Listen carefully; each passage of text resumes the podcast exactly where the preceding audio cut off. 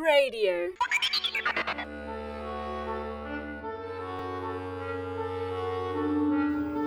Foolish Wisdom with Bernard Tatunji. Is the Catholic Church obsessed with sex? Without a doubt, the articles I write which attract the most feedback, positive or negative, are always those that discuss sexual morality in the Catholic Church. Nothing seems to raise the emotions of people more than knowing that the Catholic Church has an opinion on sex. And while it may seem that issues such as contraception, I V F, masturbation or homosexuality are all different, they really revolve around the one central hinge, the purpose and meaning of human sexuality. To get directly to the point, Christianity, Catholicism in particular, has a definite understanding of what human sexuality is, while the secular world has a vastly different understanding. In addition, this secular understanding has, for a host of reasons, fed into the minds of many Catholic people, so that they no longer understand or agree with the Church's stance on many of the basic moral issues. Instead of anyone actually seeking to understand the Catholic position, the Church is portrayed as having some sick obsession with matters of sex and telling others what they can, but mostly what they cannot do. As a case in point, following my last article, which criticised the use of contraception by a Protestant aid agency in Papua New Guinea, I received an email from a dissatisfied reader. This particular lady, a practising Catholic, was angered by my narrow-minded view and questioned whether I had ever been to P N G to truly understand the particular hardships endured by those people.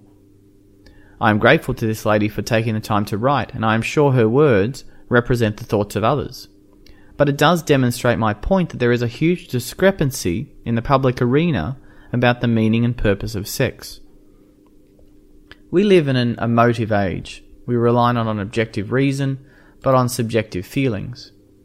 If I was to make the basic statement that contraception is bad, that is not a judgment upon those who may use it, but rather it is a judgment on the act of contracepting a sexual union.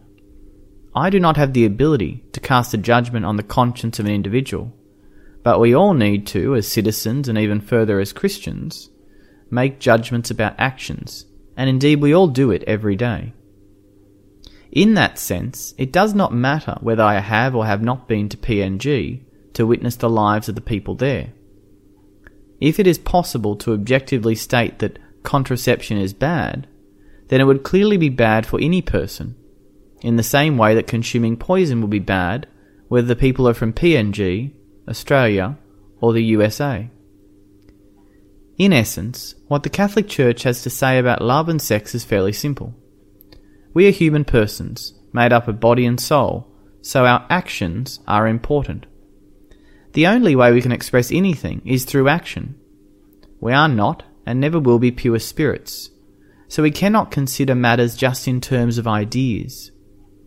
We often talk about body language, and indeed what we do with our bodies testifies to what we believe. I cannot walk up to someone, slap them across the face, and then try to explain to that person that I just offered them a gesture of friendship. In the same way, sex speaks a language, and deep down we all know that. If you don't believe me, ask a woman whose husband has committed adultery.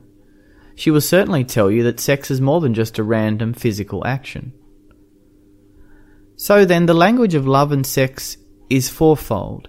It is something that is free, total, faithful, and fruitful. Fruitful meaning that it transcends itself. These qualities are not imposed upon us, but rather we identify them as the deepest desires of our hearts. These four qualities are what make sexual love either truthful or a lie. Contraception, I V F, and homosexuality, as examples, make the sexual language into a lie by lacking one or more of those qualities. I'm not saying that every person who engages in these practices is completely culpable each and every time, but on an objective level, those practices are never good for the human person, because they are unable to speak the full truth of love. The Catholic Church is not obsessed with sex as much as she is obsessed with truth, because it is only in truth that a human person can find interior peace. The English Chancellor Thomas More chose to be executed in fifteen thirty-five rather than speak a lie, stating that the second marriage of King Henry the eighth was valid. Today he is referred to as a martyr, someone who bears witness to the truth. How many of us would be willing to go to our death rather than speak untruth? Most of us believe comfort and pleasure are the greatest goods. They are not. This does not mean we should be seeking out suffering. We must do all in our power to relieve the difficulties of others. But we can never do that with a lie. To return to the poverty-stricken people of P N G, no matter how good the intention, contraception is always a lie. Material poverty does not justify us encouraging couples to turn the gift of their sexual love into a lie.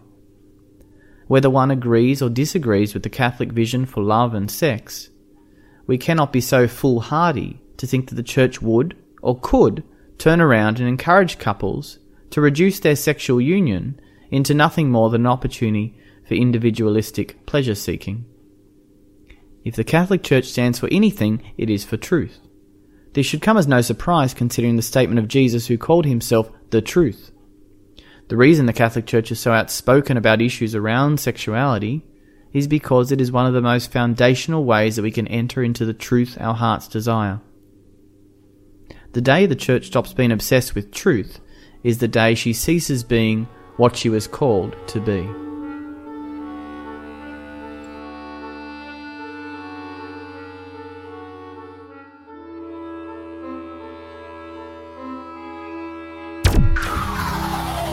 radio dot org dot au